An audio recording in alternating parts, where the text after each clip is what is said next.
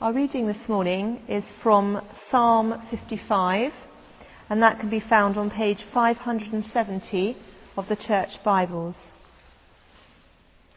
Give ear to my prayer, O God, and hide not yourself from my plea for mercy.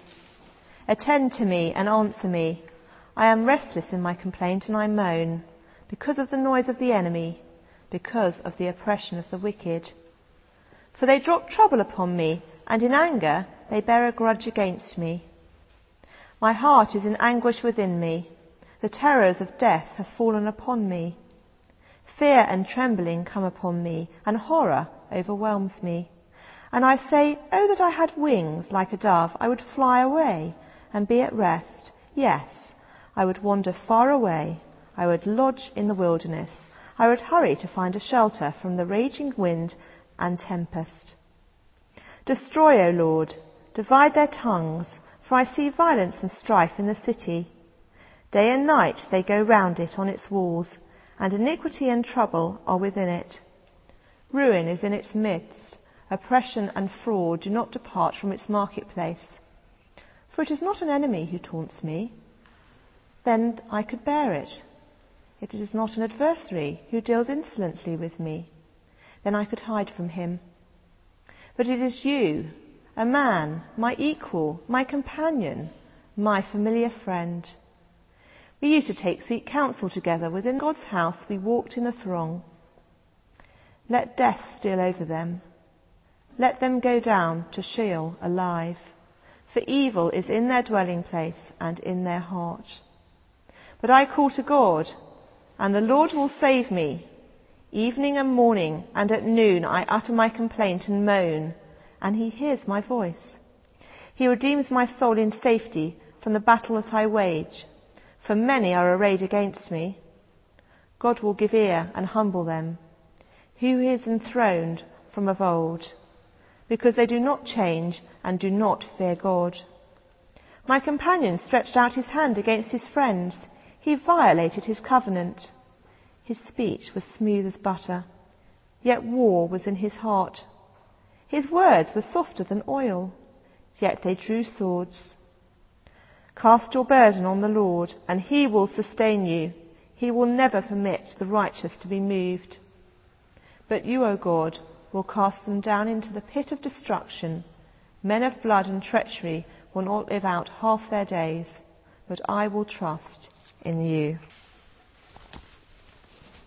Well, good morning. Do keep your Bibles open, if you would, at page 570, Psalm 55. And uh, at the end of the sermon, there will be an opportunity to ask questions. So uh, if there's anything you'd like to ask, I'll do my best to answer them uh, at the end.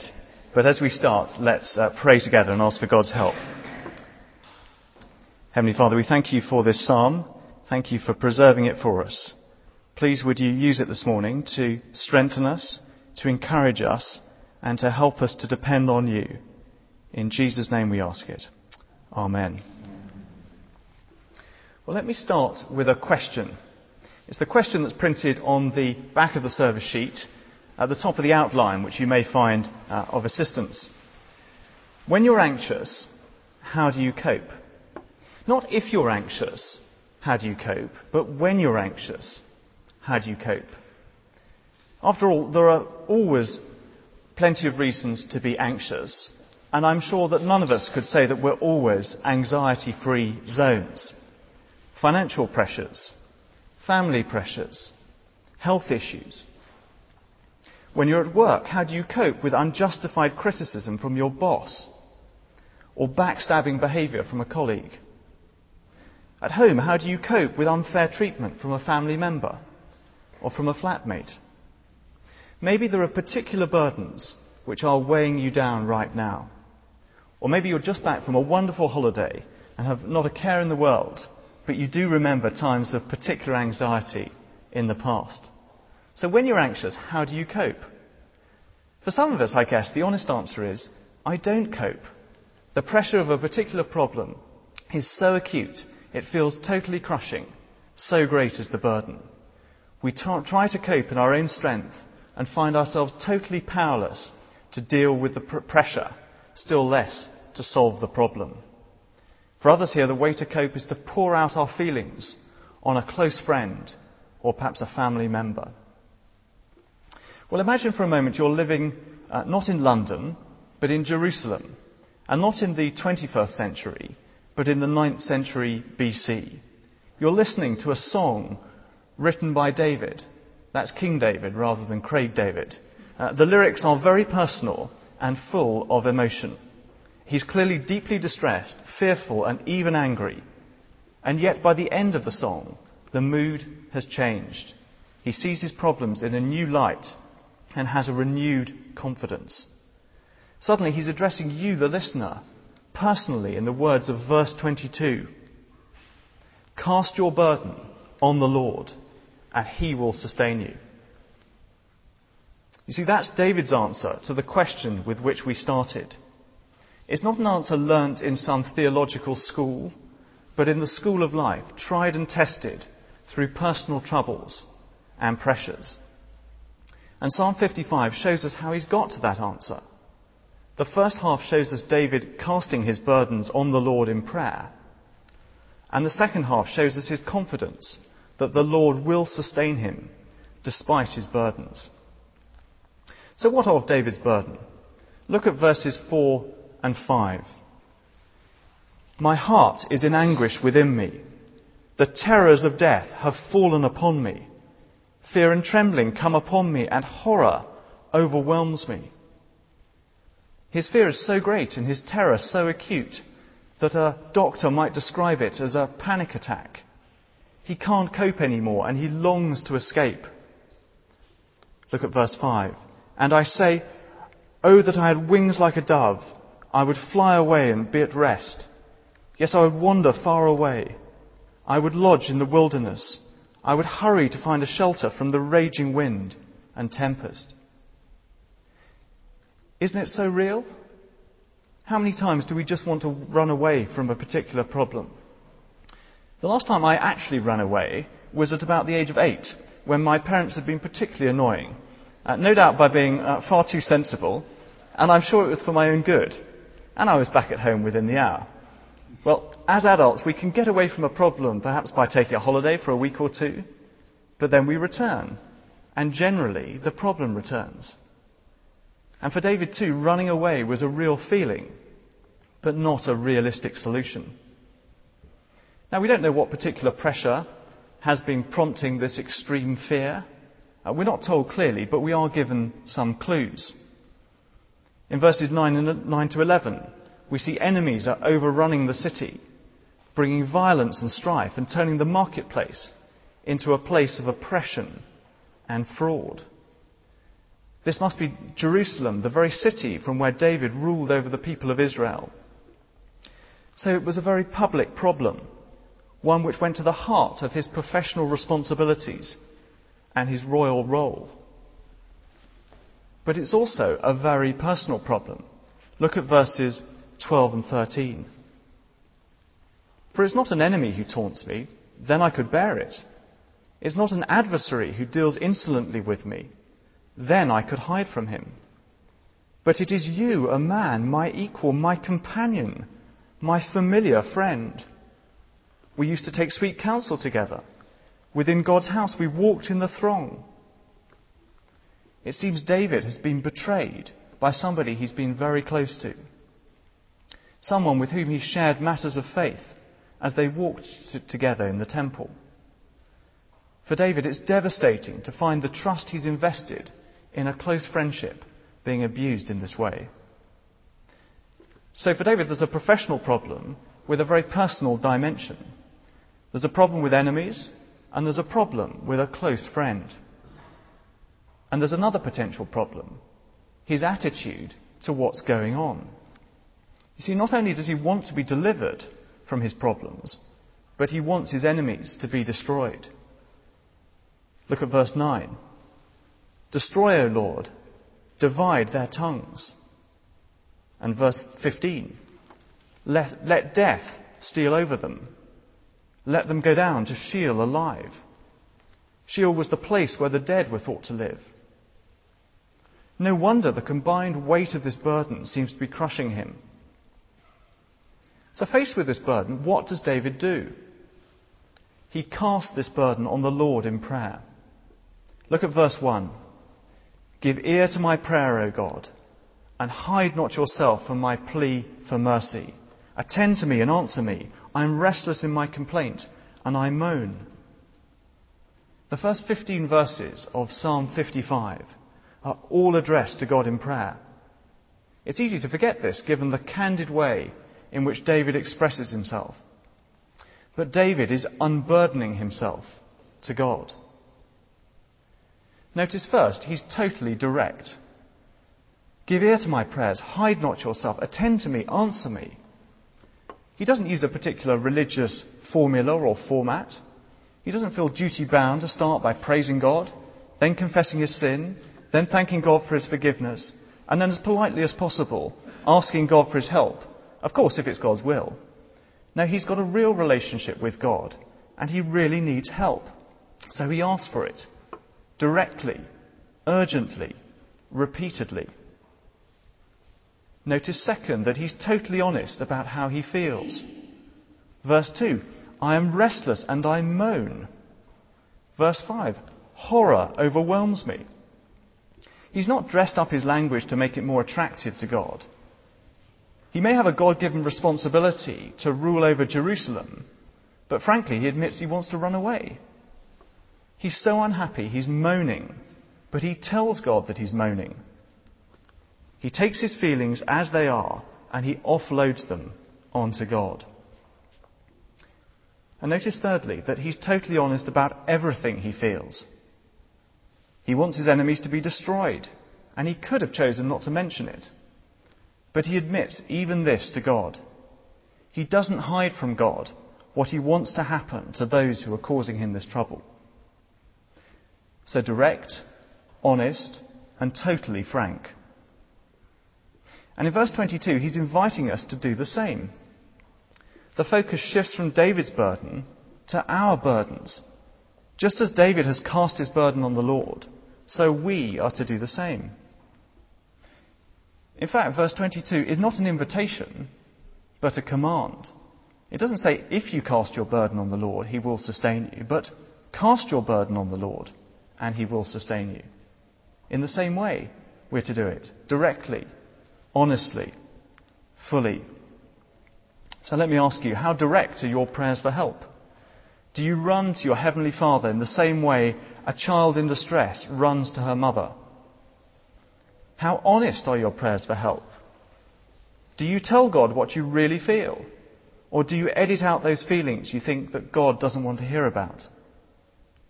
You see, this psalm shows us there's no place for the mustn't grumble approach to prayer. How full and frank are your prayers? Do you tell God the truth, the whole truth, and nothing but the truth? Or do you keep back from God those feelings you don't feel too proud about? So, what might this look like in practice? Well, here's a particular prayer you might be praying in a particular situation. God, help me now, help me quickly. I'm panicking about my exam tomorrow. I really hate my job and the boss who's asked me to sit this exam. I just wish I could run away.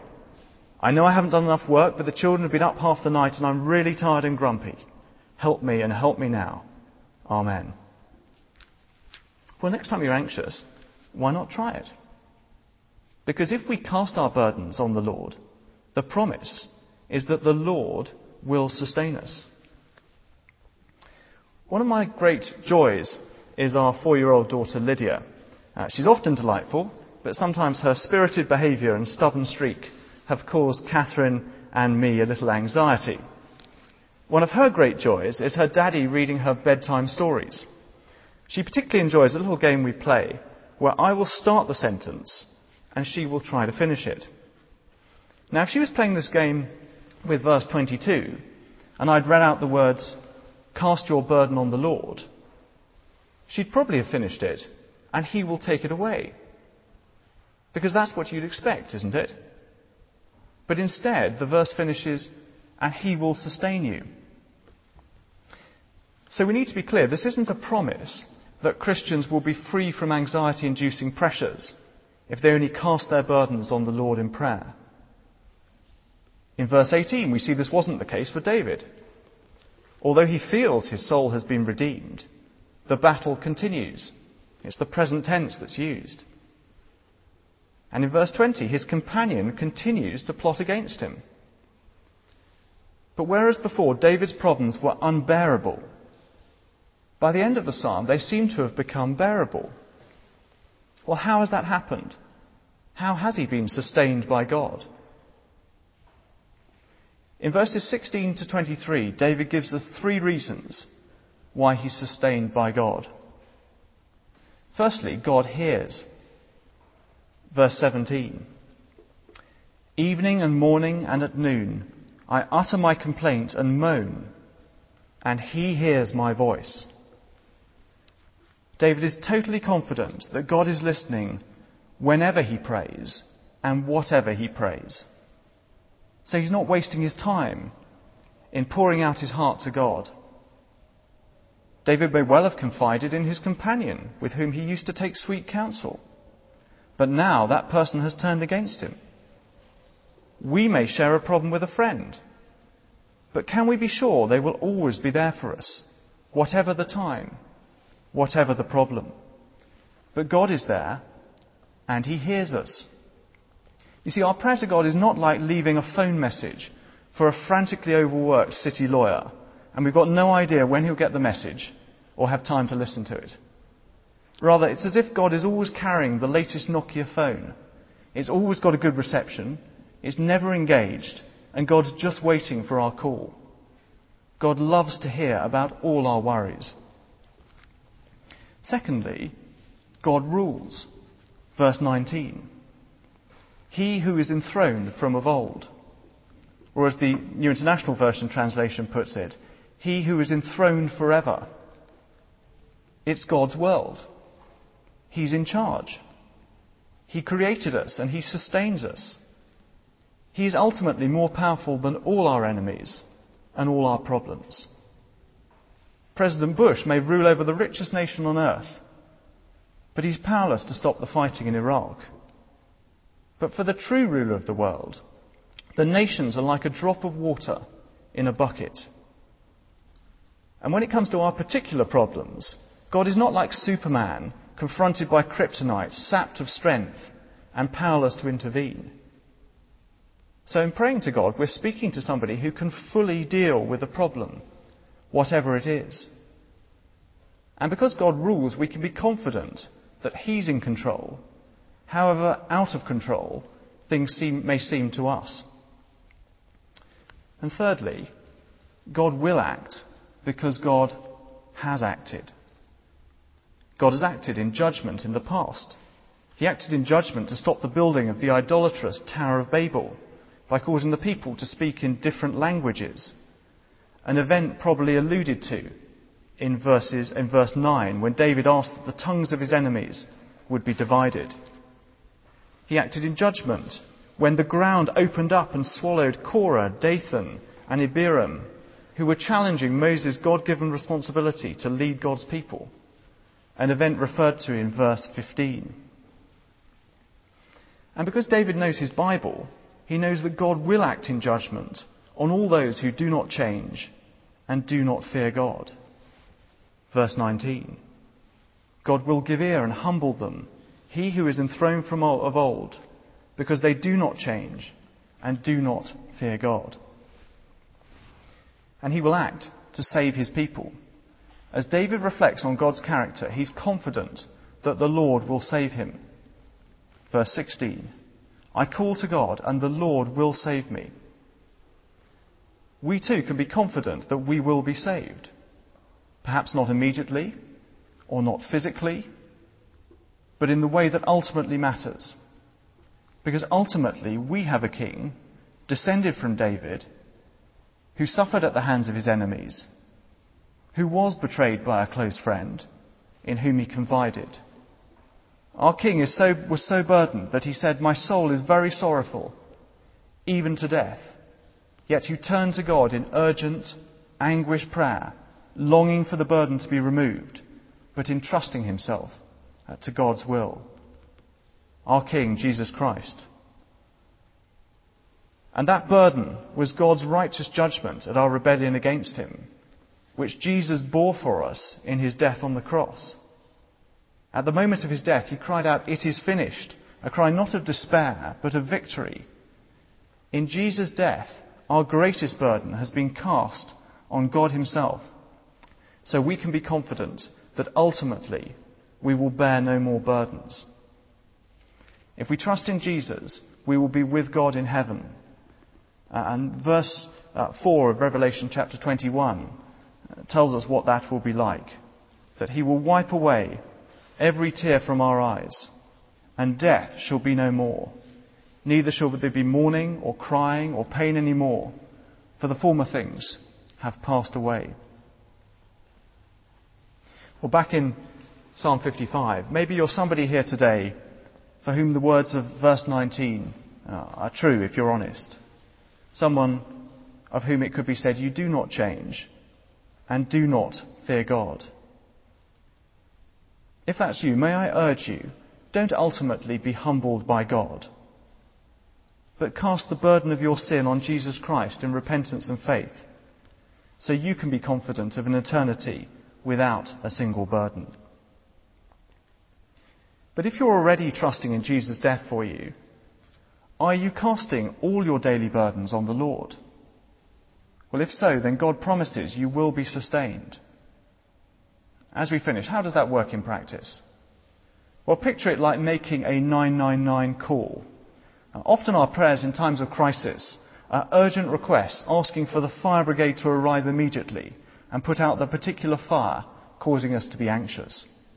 And God welcomes that kind of prayer, as we've seen. He takes our call. He can act, and He will act. He may send the fire brigade immediately, but He may not. But because there will be ultimate justice for those who wrong us, who do not change and do not fear God, it's as if in His perfect timing He will send the police service to catch the culprits. And because Jesus' death and resurrection shows us we will be safe with God forever, it's as if He will send the ambulance service in His perfect timing. The God who takes our emergency call is totally in control, and He knows what's best. So, having made the call, having cast our burdens on the Lord, we can trust He will respond fully and fairly. We can rest with David on the last six words in the psalm, verse 23. But I will trust in you.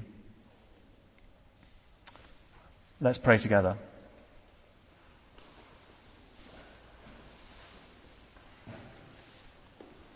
Father, we praise and thank you that you want us to cast all our burdens on you.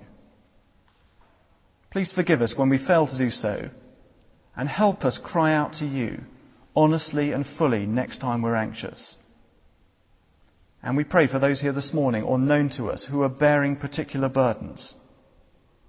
Please would they turn to you in prayer and please would you sustain them. We ask this in Jesus' name. Amen.